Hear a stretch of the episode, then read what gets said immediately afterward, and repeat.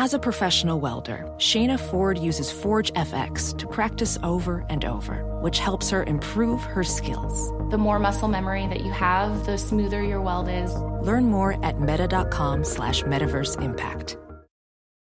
It's time to take your career to the next level. With over 150 graduate degree programs, the Catholic University of America, located in Washington, D.C., provides world class academics with a student experience that educates the whole person mind, body, and spirit. Whether your professional calling is in engineering, nursing, social work, or any of our other exceptional degree programs, encounter the best of everything that Catholic University has to offer and discover the best in yourself. Learn more today at catholic.edu forward slash grad admissions. This episode is brought to you by Progressive. Most of you aren't just listening right now, you're multitasking. But what if you could also be saving money by switching to Progressive? Drivers who save by switching save nearly $750 on average, and auto customers qualify for an average of seven discounts. So multitask right now. Get your quote now at progressive.com. Progressive Casualty Insurance Company and affiliates national average 12 month savings of $744 by new customers surveyed who saved with Progressive between June 2022 and May 2023. Potential savings will vary, discounts not available in all states and situations. On second and goal, the give is to Henry. He'll throw, and Henry throws a touchdown to Austin Hooper. The Titans pull one out of the back of the playbook to take a 20 to 9 lead.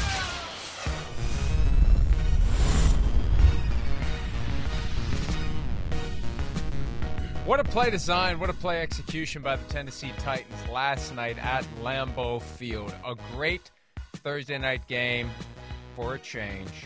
Bezos finally got his money's worth. A billion dollars doesn't buy what it used to. Hell, 44 billion doesn't buy what it used to. Good morning, Peter King, back from Germany. Great to see you, Peter.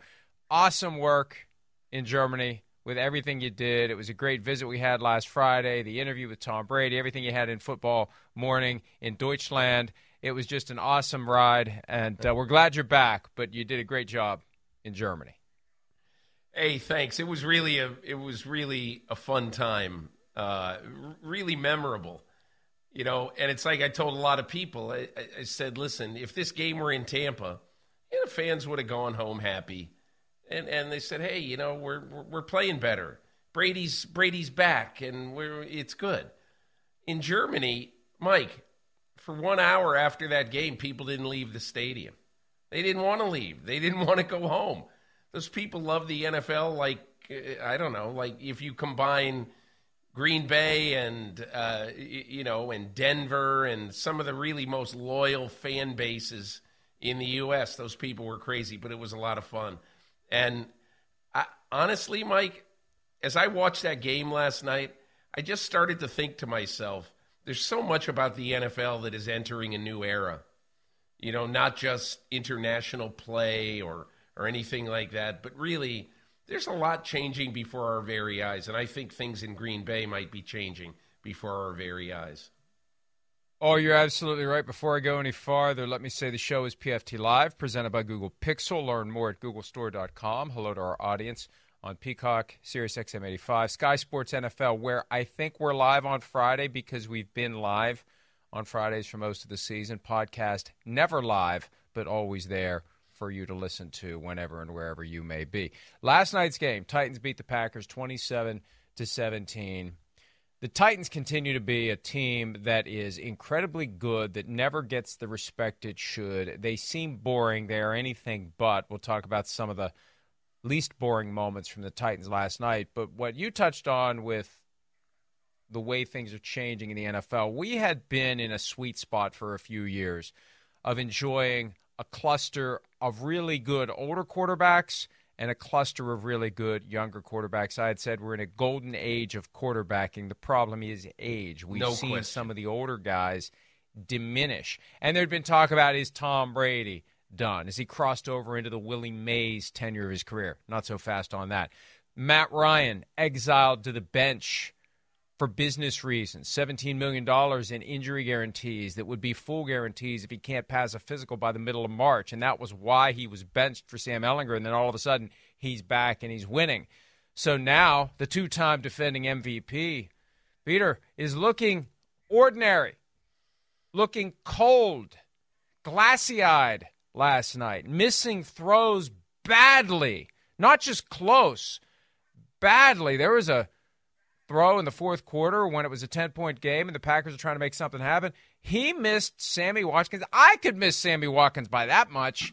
That was stunning to see from Aaron Rodgers. And I watched the entire press conference after the game.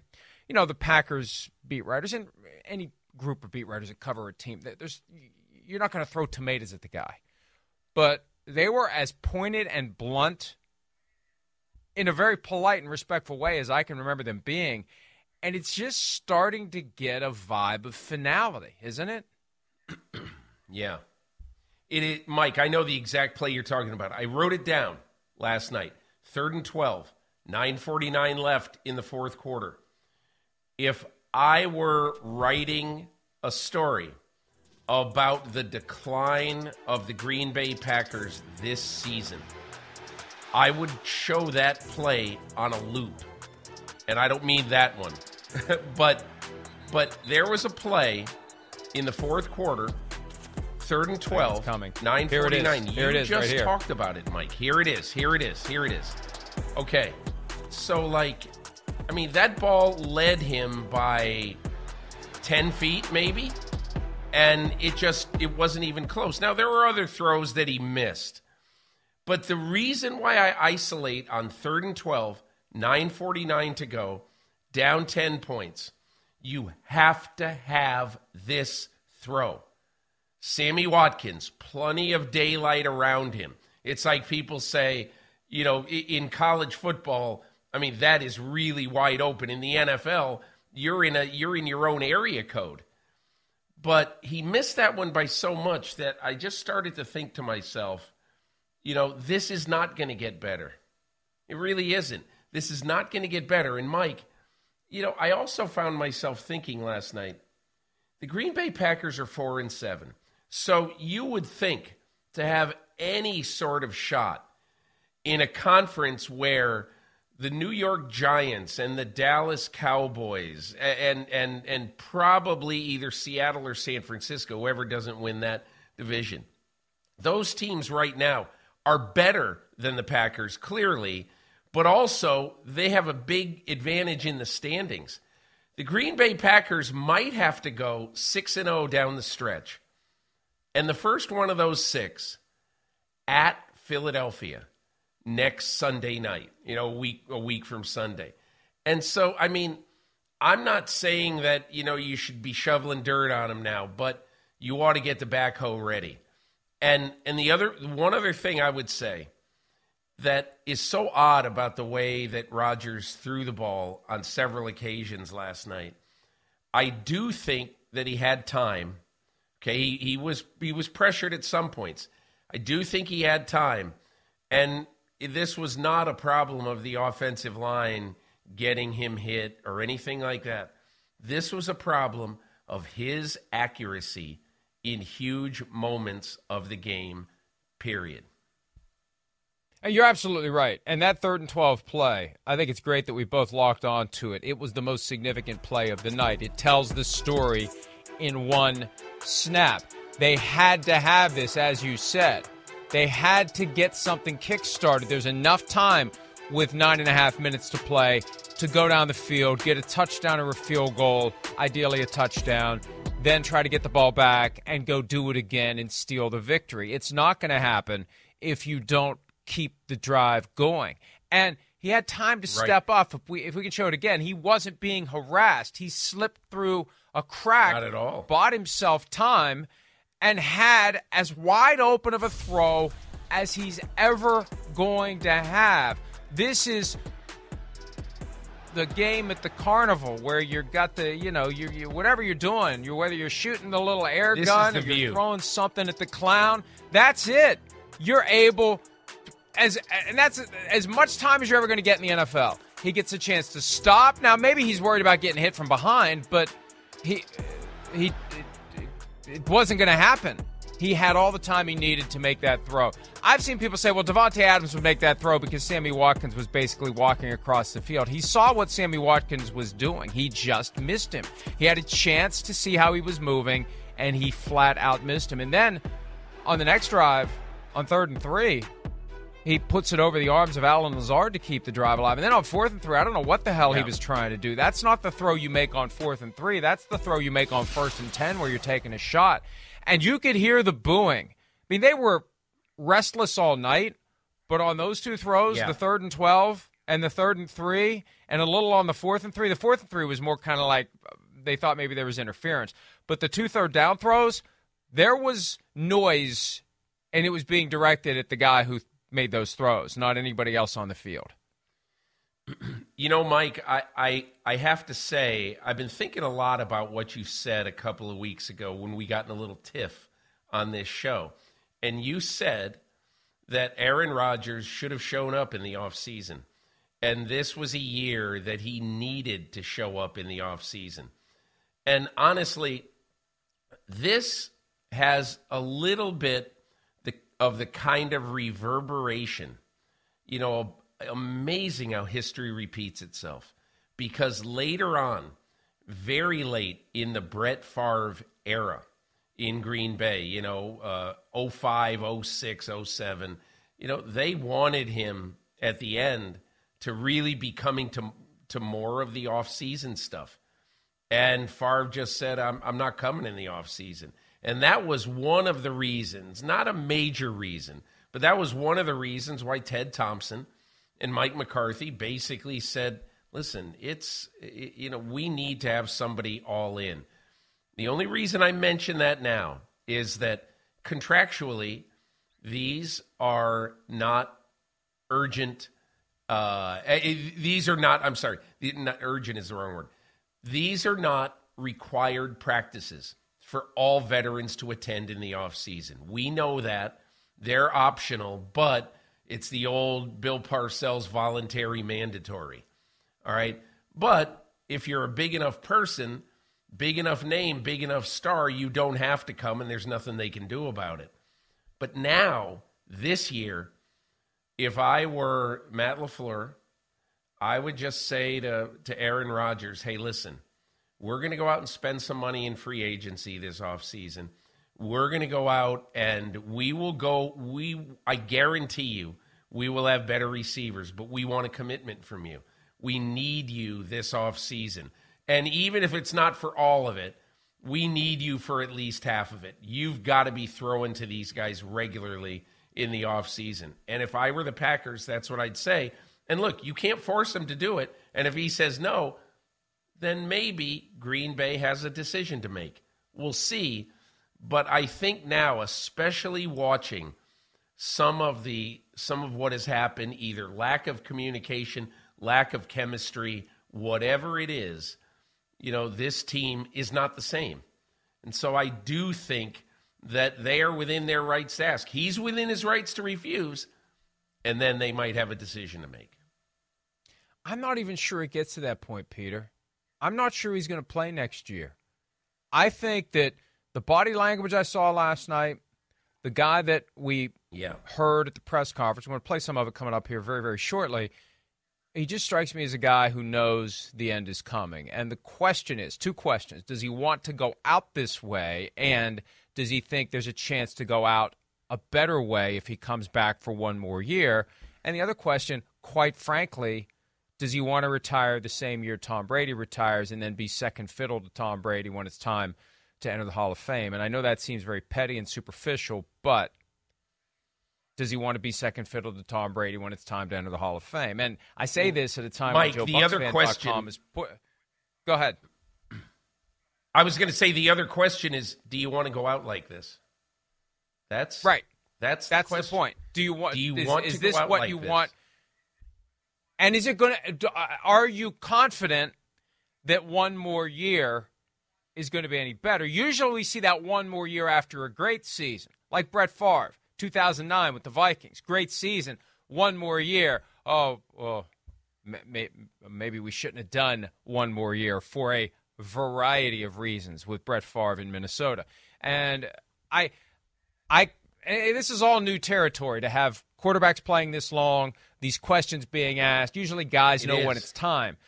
The idea of I really got a bad taste in my mouth for that one more year. I'll just come back for one more year. I'll chase a bad year with what could be a worse year. Who knows? That's going to be a real dilemma for him. Let's let's see. Aaron Rodgers in all black again, although this time with a little orange stripe. He's starting to work some other color into his post game press conference. He had been the man in black for weeks. Here he is last night after the game talking about his bad throws and his reaction to being booed by the home crowd. I couldn't tell you, point to one thing. Uh, I'm not going to make excuses about my thumb. It's been the same since New York. Um, I don't know. I got to go back and look at it. I felt like fundamentally I was, you know, in a good spot, um, but just didn't have the same type of uh, consistent grip and and ball coming out the same way. I threw a lot of kind of wobblers tonight, so um, there was some wind, but uh, just missed a few throws I should have had. I mean, definitely the one to Sammy and and the one to Allen for sure. It's not often you get booed. What's it like hearing those? Not you personally, but as, as, a, as a group. Um, interesting. It's best I can give you. I thought that stripe was orange. It was more kind of lime. I apologize for my prior misstatement. And they tiptoed on eggshells a little bit. How did it feel to be booed? Not you personally. Just uh, no. It was him personally on the third and twelve misfire and the third and three misfire. Those those boos were coming from the stands, filled with all partial owners of the team. They were expressing the disapproval of their key employees' performance with the sounds that they were making. It was nobody else. They weren't booing the blocking. They weren't booing the route running. They were booing the result, which was fueled by the bad throw. And they're and look, I understand, and this is one of the values of having guys speak in the immediate aftermath of a game. There is going to be a greater degree of resignation from the losing team. You're not going to have people in there jubilant after they lost, except when it's Russell Wilson. But, but I, it just, it just feels like, it just feels like the garage door is starting to close on Aaron Rodgers' career. And and and as you said, they got to go six and zero. They or and if they lose, it's it's hard with 17 games to know what your buffer really is. Seven losses with 16 games, you you needed to run the table and get help. If they would lose another one and go to four and eight, they're going to need to run the table and get help. And even then, it's probably not going to be enough. I don't think nine and eight's getting you in this year in the NFC. And and I so this is it. The playoffs start in nine days for the Green Bay Packers. If they want to get to the playoffs, they have to act like the playoffs start when they go to Philadelphia, Peter. Hey, not only that, but can you imagine? Can you imagine this? Let's just let's just look at, you know, the next, uh, you know, the next say two games, because to me, if you go zero and two in the next two games, then you have your bye. You you've got to think very seriously. I don't know why you wouldn't about playing Jordan Love, because if you go four and nine and you're coming off your bye, what better time is there to basically say, okay, Jordan Love, let's see what you got and let's see what we're going to do this offseason. That is the kind of organization that the Packers have been a continuum. This is not a team like the Rams that is all in for one season. You know, Brian Gutekunst showed that at the trading deadline this, this year. He was unwilling to stretch and pay 120 cents on the dollar uh, for a Chase Claypool or whoever, Darren Waller, whatever. Uh, and and so this is a team that is out to see what they have in 2024, 25, and beyond. They used a first round pick on Jordan Love. If they go to four and eight, you've got to start thinking about it. And then how weirdly ironic that the ninth loss could come in Soldier Field at the home of the team that has been so passive in the team that the Packers have tormented for so many years. You know, basically since Papa Bear Halas almost has left the sidelines. You know, and I'm exaggerating because obviously Ditka, you know, had the great Super Bowl run in 85. But I'm saying that it's been a long time since the Chicago Bears can do something to put a nail in, you know, their arch rivals. But Mike, right after they're at Philadelphia, at Chicago, if they lose both those games and then have the bye, you tell me, what good does it do in your last four games to keep throwing Aaron Rodgers out there? We're on the same page again on that point. I mentioned this last night in the item that I wrote based upon that press conference he gave after the game. At some point, the decision has to be made to put him on injured reserve. Easy cover. He's not being benched. This thumb isn't getting any better. He's having a hard time gripping the football. We're putting him on injured reserve and Jordan Love is going to play. That's how this arguable GOAT's career could end with a whimper and hardly a bang if he doesn't play next year. But, Peter, can you imagine how certain folks at 345 Park Avenue would feel about that prospect when coming out of the bye, there's a Monday night standalone primetime game at Lambeau Field against the Rams a Christmas Day standalone visit to the Miami Dolphins, and then a New Year's Day late afternoon 425 Eastern visit from the Vikings to Lambeau Field. And they flex those games out all the time of that 425 window. But given how the Vikings are playing this year, depending upon what they may be playing for at that point, this is one that may stay put, not because of the Packers, but because of the team that's coming in to play the Packers. So there's three straight weeks of high profile games for Green Bay. And there may be a few phone calls made about this whole what's this I hear about Aaron Rodgers possibly going on injured reserve so you can see what Jordan Love has. And the other thing, too, Peter, until you're mathematically eliminated, see, that's the thing. Four and eight, four and nine if they lose at Soldier Field, practical matter, done. Mathematically, probably not done. And and that's really the question that I see. Would they make that decision to put Jordan Love out there as a pre preseason 2023 unless and until they are put in that category of teams that have been officially eliminated? That's going to be a tough call. But, Mike, I might ask you this question. Let's say you love the Green Bay Packers you live in Tacoma, Washington. You know, you live in uh, whatever, uh, Burlington, Vermont. You love the Packers. I have a question for you. Those big, high profile games, would you rather see Aaron Rodgers playing out the string? Or would you rather see, see hey, let's see what we got in Jordan Love? This I'm going to love the Packers next year whether they uh, whether Aaron Rodgers is the quarterback or Jordan Love or Joe Dokes you know? I and and we've had this guy on our bench forever. Can we please see what we have? And Mike just remember one thing. When the Green Bay Packers decided to move on from Brett Favre in July of 2008 and then Aaron Rodgers played that first season I think everybody, I'm not saying they forget this, but I think everybody, you know, puts in a in a distant rearview mirror. He struggled in 2008. You know, he did not have a great year. He showed promise, but he struggled.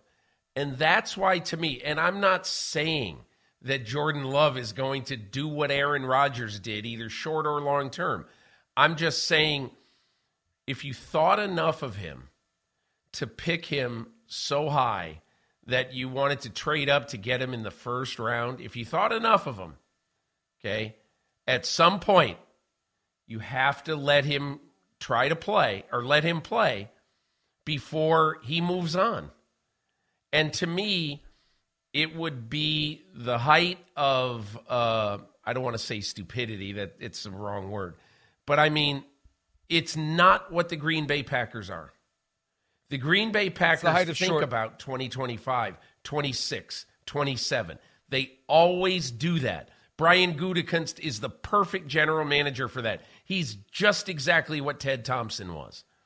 And to think that they wouldn't play Jordan Love down the stretch is mind boggling to me. I, I, would not understand it at all.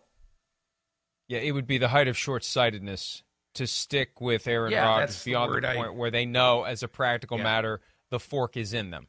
Even if they're not mathematically eliminated, they're smart enough to realize this isn't going to magically get better. And that's something Aaron Rodgers was saying last night. We showed against the Cowboys that when we play to our potential, we can win. So if we play to our potential, we can win each of the next six games. He said that last night. The problem is in the professional world of football, every team is trying to play to its potential. And the more that one team succeeds, yeah. the more the other team necessarily fails. So they ran into a team where their formula worked on Sunday. They ran into a team on Thursday night where their formula didn't work because the Titans put the clamps on the running game. And if the Packers can't run, the Packers can't throw, the Packers can't win. So 6 and 0, I'd be stunned. How can you have any real confidence that a team that went 4 and 7 is suddenly going to run the table? Now, I know it's not unprecedented. Simms and I were talking about this yesterday. When RG3 was a rookie, in 2012 they were 3 and 6 and they rattled off 7 in a row to finish the season. It could happen. Crazier things have happened this month. But it it's kind of hard to hear the confidence bordering on delusion, bordering on hubris that when you're 4 and 7 for the first time since 2006, we're just going to show up and win 6 in a row. They could. I'm not saying they can't. But at some point, Peter, the clock is ticking toward acknowledging reality and realizing the schedule makers. It's, honestly, it's Mike, time. the schedule makers have done the Packers a great favor. You know, Howard Katz and company at the NFL office. You know why? Because the first game is against Philadelphia in Philadelphia. So if you if you really want to know where you are, if if the Packers think, hey, listen, when we play to our potential, we can beat anybody. Okay, this right now is, I, I think of one of the two or three toughest assignments in the NFL late November uh, 2022. You know what one of the toughest assignments is? You win at the Linc in prime time. I, that's there's no other way to say it. So if they do win, then the whole uh, you know the whole landscape has changed, changed drastically. But I think you're like me. I don't see it happening. But hey, they've got a chance. Let's see if they can do it. Going to be even harder to go into the Lincoln win in prime time when the Eagles just lost at the Lincoln prime time yeah. a few days ago. They're going to be on full alert and they're going to relish the opportunity to be the ones that drive the stake into the heart of the Green Bay Packers. And hey, if you're one of these teams that's having a great year, in the NFC. You don't want Aaron Rodgers hanging around the playoffs. You don't want Aaron Rodgers and you don't want Tom Brady hanging around the postseason because that's the kind of team that can that can catch fire under the leadership of a guy who's been there and done that over and over and over again. And I think the Eagles will be particularly motivated to knock out, as a practical matter, the Green Bay Packers. Matt Casey, our coordinating producer, raises a great point. We were talking about 2006 how bad they were. They were four and seven that year. Favre was horrible that year, and he didn't decide to call it a day. He came back for one more year in Green Bay, and he was pretty damn good in 2007. And I wonder if that historical reality will be a factor for Aaron Rodgers. Hey, I saw Brett do it. Brett had a crappy year in 2006. He came back in 2007, and they were great. They got to the brink of the Super Bowl. And Rodgers had a front row seat for it. That may be a factor. You know, it may have been he entered this season. And he said that made for TV golf thing that he did with Aaron Rodgers and Patrick Mahomes and Josh Allen. He was asked at some point that week, Do you think about retirement? He said all the time. And he claimed in 2021 he was 50 50 on retiring the weekend before training camp opened. Around any corner, within every battle, and with the dawn of each new day, the threat of the unexpected, the unpredictable, and the unrelenting lies in wait. But Marines will always be there. They are the constant in the chaos. No matter the battlefield, Marines adapt to win, defeating every shifting threat, protecting our nation's future. The few, the proud, the Marines. You know, you got me wondering now. Does this season go so badly for Aaron Rodgers that he decides I'm going to come back for one more and I'm going to do it right this time? I, think with a guy like Aaron Rodgers, he has to decide on his own that he needs to be all in all off season long. There for the off season program. You can't tell him I told you so. He's got to tell himself, yeah, maybe I should do this differently if I'm back for one more year. Maybe I should gather my guys Yeah. somewhere where we just work out on our own. So, you know, Christian Watson, hey, Christian Watson, five touchdowns this week. Where's he been all year? Well, maybe he was a little freaked out by Aaron Rodgers, didn't feel comfortable with this mythical being that he grew up, literally grew up from the time he was five years old, watching. And he's nervous around him. Yeah. Doesn't want to screw up. Took took a while to get to the point where he's comfortable, and now looks pretty comfortable to me. Wouldn't that have been nice if he'd have been that comfortable week one when he was wide ass open, running down the right sideline after the Vikings went up seven nothing, and he drops the ball? If he catches that pass, maybe the whole season's different for the Packers. Who knows? So I think if he's gonna come back, Peter, to make your point earlier, which I think is very accurate, the Packers may expect more. I think the key is he's got to expect more from himself if he wants next year to be different than this year.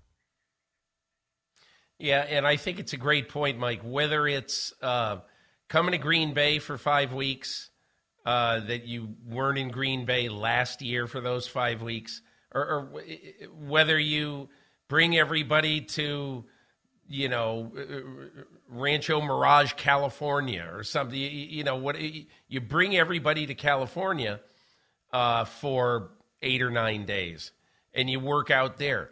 I just think there's got to be a different level of commitment.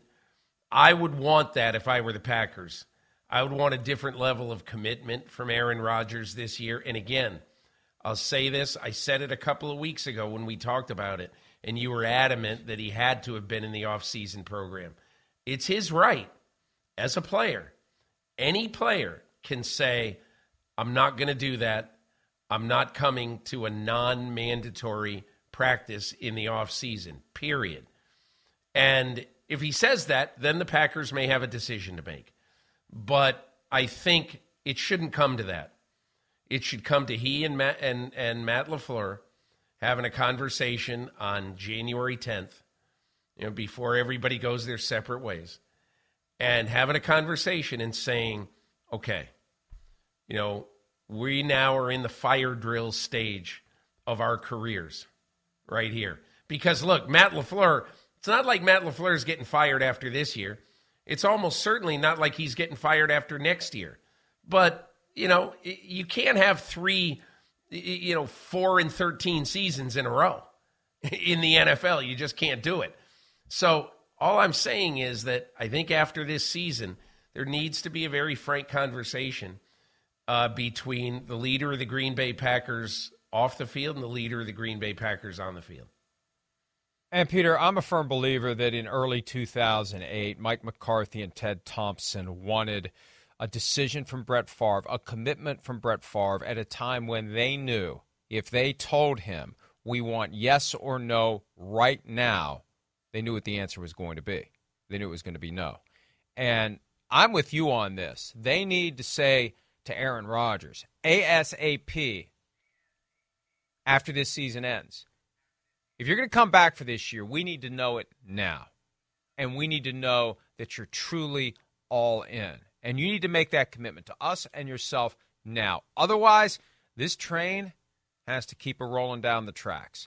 And he may not like that, but you know, it's one thing to tiptoe around the delicate genius when the delicate genius is doing delicate genius things. When all of a sudden he's not getting it done, they're not going to hesitate to tell it like it is, like they told it like it was the night they traded up in round one without even letting him know ahead of time to take Jordan Love, his eventual replacement and eventual maybe coming. Let's hear a little bit from Matt LaFleur just to get a vibe as to where he is, because this is a guy who lost 10 regular season games in three seasons combined. He's looking at losing that many this year alone. Here he is on the latest loss and where the team stands in the race for the playoffs. Obviously, extremely disappointed right now um, to put on a performance like that. Uh, I, I, just, I don't even know what to say. Uh, there was, it was nothing like a few days ago, um, and that's why you're only as good as your last game. We're we're not in a very good position right now, that's for sure. Um, like I told the guys, like there's there's no margin for error, period. And it's not like I know we got a really tough team coming up um, in Philly, so we, we're going to get back to work on Monday and um, try to make some of these corrections because we just it's disappointing when you have whether it's a coverage bust defensively, whether it's uh, protection bust and or you know any any type of mistake in regards to the mental errors. That's extremely disappointing, especially where we're at in in the season. Um, and we're not. I mean, quite frankly, even when we are all on the same page, we're not executing to the level that we need to, and um, that's why you know we're sitting here at freaking four and seven. Matt LaFleur was very emotional in the locker room on Sunday after they beat the Cowboys. It really felt like they had turned a corner. It felt like the light had gone on. And there were plenty of mistakes last night. He says there's no margin for error after they made error after error after error on both sides of the ball in all phases last night to lose that game. So, again, you can button yourself up as much as you want, but there's always an opponent on the field who is trying to do the exact opposite. And this year, 11 tries, seven times the Packers haven't been able to impose their will. They've had the other team's will imposed upon them, and it could check. Like I said, I'm not. I'm not saying get the shovel out and start throwing dirt, but at least have an idea where the shovel is, because we're getting close to the time where you go get the shovel and you declare the 2022 Packers over and done. You know, Mike, we've now spent 35 minutes talking about the Green Bay Packers. And I just want to say one thing. I know we're going to talk about the Titans, but how about them Titans?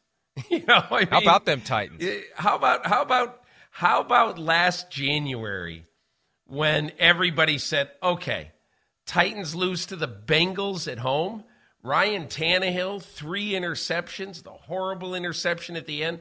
Ryan Tannehill in the offseason seeking professional help uh, for the deep, whatever you might call it, the deep mental trough, depression, whatever you might call it. And I just, I have to say, in the off season, I said, how are the Titans going to come back from this? And I'll say this Mike Vrabel is one of the best coaches in team sports, period. Because he had to take a team that really felt like it was going the wrong way in the middle of January, and not the wrong way for a couple of weeks. But Mike, I want to take you into and and I, am sorry if you had more to say on the on the Packers, but no, but I just no, this is I, fine. This it was, really. I, I was very I was very aware of the fact that we hadn't talked about the Titans yet. And there's going to be some pissed off Titans fans yeah. saying, "Hey, how about the team that won the game?" So go ahead. Okay. But I'm going to tell you, when I took my training camp trip this year, I sat in Mike Vrabel's office for, I don't know, 30, 35 minutes, something like that, before practice one day. And I have to tell you, he didn't give two bleeps about the quote, mental hangover aspect that everybody was talking about. He thought that was a pile of crap. You know, hey, we're football players. We, we, we go out and play football. And, and, you know, what do you want? And it, it reminded me so much of the time that after Jim Kelly lost his fourth straight Super Bowl, I went to Fredonia, New York to Bill's training camp the next summer. And I said, this is a tough question, but this is such a crushing blow year after year after year. Have you thought at all maybe it's time just to retire and stop tormenting myself. And he goes, Peter, are you out of your mind? I love football. I love this game. The only thing worse than losing Super Bowls is not competing for them. And and and so I think I think Vrabel reminded me of the same thing. And it's a great life lesson. Get back on the friggin' horse because, and shut up. Yeah. we sorry, sorry. I anyway, thought you were. I thought you were. I thought you were wrapping up. You were pausing for effect. I apologize, but I think of teams that have had these horrific postseason experiences, and at times it feels like they just fall apart. They can't get right again. They just can't yes. get out of their own way. Yeah. They're carrying around this mental and emotional scar. The Saints are the most recent example of getting back on the horse every year. Yeah. They've had their that stretch from 2017 through 2020 get your heart ripped out yeah. every way possible and you just keep going. That's what Mike Vrabel is doing. They were the one seed last year. They could be the one seed this year. Think about the competition they face in the AFC, and they could end up being the number one seed. They got stomped by the Bills early on. Forget about it and move on. You win or you lose, you forget about it and you move on. They lose to the Chiefs, a game they should have won on Sunday night a couple of weeks ago. Does that become two losses because they're thinking we're just not ready to compete with this team no matter what we do? No. They just take care of business and they keep winning football games. And last night was a tough spot for them to go into Lambeau Field, four days after the Packers felt like they rediscovered their magic. And the Titans were the team that had the magic. They had the creativity. Peter, I don't understand why the Titans aren't more appreciated, why they don't get more respect. We talked about the 12 and a half point spread a few weeks back. They were underdogs at 5 and 2 by 12 and a half points. Then they're playing the, the Broncos at home and they're only two and a half point favorites against the Broncos. Are you kidding me? And last night they were three point underdogs against the Packers. Like the, the people just aren't responding to this team, and maybe at some point they will, or maybe they just won't. Maybe maybe the attitude is going to be the Titans, in our view, are frauds until they win in the postseason, and then maybe we'll we'll take them seriously. But for now, we're not going to take them seriously, and I think that's a mistake. They need to be taken very seriously. Hey, Mike, the Tennessee Titans since September twentieth are seven and one, and that one loss is a very, very 51 49 type, 50.1 to 49.9 kind of loss to Kansas City. And and so look, you could argue that since week 3 they're the best team in football and it would be hard to argue against you. And I'll, I'll just I'll make two points that really resonated with me last night. Okay, you could ask ardent football fans if I lined up 100 football fans, ardent football fans, love the game, watched every week, and if I asked 100, I bet 10 would know the answer to this question. Who's the offensive coordinator of the Tennessee Titans? well, Todd Downing is very much ahead in my uh, coach of the week, uh, you know, uh, balloting, personal balloting right now because he basically told uh, Derrick Henry, hey, listen, you're going to be Tim Tebow, okay?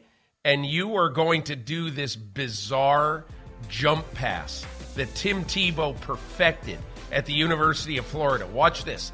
And the crazy thing is, it was a perfect spiral. Look at this pass. Look at this pass. He's jumping in the air and he throws a spiral for a touchdown. I just love that. And I love the fact that your offensive coordinator has the faith in all of your players, all of them, you know, to uh, you know to execute a play like that. Can I tell you something else that really occurred to me last night when I was watching them? We just showed it at the end of this play. Did you see when Hooper catches the ball and he goes and look, you know, if, if you're if you're Austin Hooper and you've just caught a touchdown pass at Lambeau Field, I'm I'm just I mean, I'm not Joe sentimental necessarily, but I might want to keep that football. Did you see what he did? He put that he football in the gut of Derrick Henry because he knows that of all the great things that Derrick Henry has done in his career, this is going to be really memorable. hey, Derrick Henry, you threw a touchdown pass at Lambeau Field. This is your ball. It's your ball. I just love that. I absolutely loved it. And that says to me, this team is a team. And those were two or three of the things that I thought watching the Titans last night. All praise to Todd Downing. Called a great game, designed a great game. All praise to Derrick Henry. He threw a spiral, you know, it jumping in midair. And then all praise to Austin Hooper for being the mensch of the week and handing the ball to Derrick Henry. And the thing about that play, Simms and I will talk about this from time to time. You draw it up on the whiteboard, it looks great. It doesn't look so great yeah. when you put it into action. This is one that looked great on the whiteboard, but probably drew some raised eyebrows from Mike Vrabel. Like, you really think that's going to work? And it was perfection. It happened so fast. It was beautiful. It was confounding. Yeah. My first thought was, is he across the line of scrimmage? He's not. He stopped right in his tracks. He knew exactly where to be. The linemen were pass blocking as Derrick Henry had the ball. They didn't release and go down the field. It just was perfectly designed and perfectly executed. And it was just one of those moments where it's like, wow, this is a reason why we should be paying closer attention to this team. They had their season high in yardage and points last night without Derrick Henry having one of those 150 yard nights. He didn't even get to 100 rushing yards. Meanwhile, Treylon Burks, the guy who had way too much pressure put yeah. on him because he was the A.J. Yeah. Brown replacement, he had 111 receiving yards last night. So it's starting to click, it's starting to balance. It can't be all Derrick Henry because on the nights when Derrick Henry isn't getting it done, then what do you do? Well, they're able to connect to Treylon Burks now. That changes everything, and the offense becomes more diverse. And Peter, my favorite play of the night, other than the jump pass, was this right here a brilliant coaching decision with 2.04 to play and it's first down. You're running one play, whether it's a run or a pass, whether the ball ends up in bounds with the clock running or it sails over someone's head. The two minute warning is going to stop the clock. So why not? Why not do the exact opposite yeah. of what everyone in the world thinks you're going to do and pound it into the line with Derrick Henry and take your shot and apply the dagger and never get yourself in a point where as you're running the numbers as the two minute warning moves toward triple zeros, we may have to punt. We may have to make a decision. We may have to give them the ball again. Let's just dispense with all that and deliver a dagger when Jaire Alexander least expects it and when the rest of the Packers defense has no idea it's coming. That, to me, was, even though it's, it's not like the, I mean, were they going to come back? 99.9% no anyway, but that that's just yeah opportunity and go for it and over. And and I, I that that's a mindset that a lot of teams don't have. And we always hear all the time, you got to be aggressive, you got to be aggressive. Well, I like being selectively aggressive, strategically aggressive. And that's what we saw in that last play that just slammed the door on any any possibility. Crazy turn of events like we saw with the Jets and the Browns week 2. Kooky nutty things happening. No, it's not. We're not messing around with that. Boom, over the top. Now it's done. We'll take three knees and we'll go home. Todd Downing. He's George Costanza. Yes, I will do the opposite. My whole life, I used to sit here and do nothing and regret it for the rest of the day. So now I am going to do the opposite. And shouldn't more coaches do the Costanza? and walk up to the woman at the counter and stop ordering the tuna on toast. I mean, I wish that we had more imagination in the NFL. Not that a lot of coaches don't do fun things. And and even when like this year when more coaches in years are running the ball more than they ever have. But I'm just saying those are some great examples of exactly why Derrick Henry is an invaluable piece of the Tennessee Titans puzzle. Even when he doesn't have the gaudy stats, the incredible numbers, and all that, even when all that happens, he still can impact the game like very few non quarterbacks in the NFL. And we're at a time where there is so much of an emphasis on coaches being aggressive. Chris rails about that all the time. Aggressive for the sake of being aggressive. I'm a believer in being unpredictably aggressive. If you Yeah. go for it all the time on fourth down, you're too predictable. If you never go for it on fourth down, you're too predictable. I remember there was a time a few years back after they moved the extra point if you're kicking for one from the 2 to the 15. Mike Tomlin of the Steelers was very aggressive about going for two. The key is to be unpredictable. Nobody ever really knows what you're going to do. Are you going to go for it here or not? I really don't know. What are you going to do here? I really don't know. And what they did more last night in that moment with 204 to play, they just had the Packers lulled to sleep. But regardless, that's the kind of aggression. That's the kind of surprise. That's the kind of thing that keeps teams wondering what the hell's going on. And the more you can make the other team wonder what the hell's going on, what's going on is they lose. So it's just. I still can't process why the Titans are regarded as boring. If you paid attention to what they were doing last night, they are anything but boring. They are one of the most interesting and balanced teams in the NFL. And oh, by the way, Peter, they got a little hair of the dog coming to town next week. To the extent that demons need to be exorcised by the Titans, here come the Bengals. And then they get to go to the Linc, not for a primetime game, for a 1 o'clock Eastern start, but great opportunities for the Titans to keep building on this because they don't have a couple of cupcakes coming up. They're in the weakest division in football, but this next two game stretch is going to be a couple of challenges and maybe a couple more opportunities for the Titans to get people to realize hey, you know, maybe we shouldn't be uh, a one point underdog to the Bengals at home. Maybe we shouldn't be a 10 point underdog to the Eagles in Philly. And I don't know what the lines are going to be. Maybe they're finally going to adjust and, and recognize that the Titans are pretty damn good. But these next two games, more opportunities to prove it to everyone, Peter. Yeah, you know, Mike, I I think that all these things happen in due time, and you get your credit where credit is deserved, and everybody will say, "Well, gee, why are the Patriots on more national games than the Titans?" and and all that stuff. And there's a lot of questions like that every year.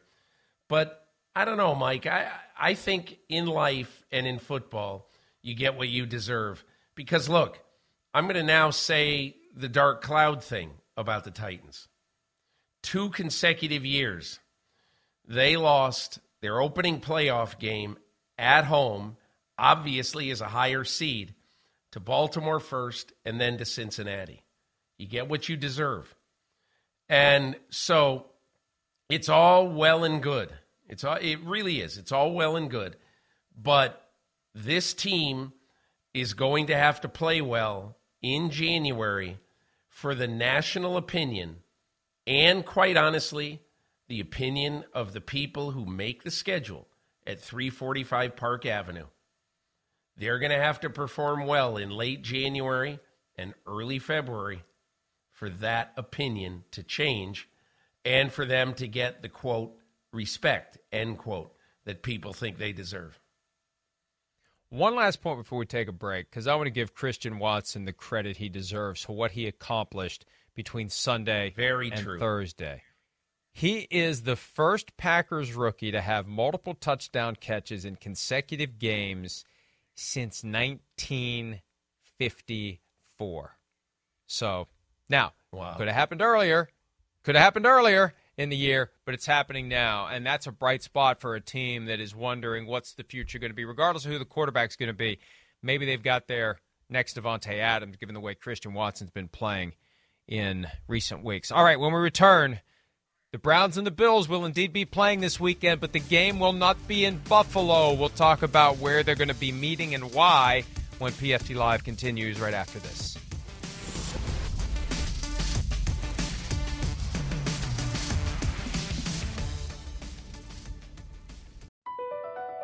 Across America, BP supports more than 275,000 jobs to keep energy flowing. Jobs like building grid-scale solar energy in Ohio and producing gas with fewer operational emissions in Texas. It's and, not or. See what doing both means for energy nationwide at bp.com slash investing in America.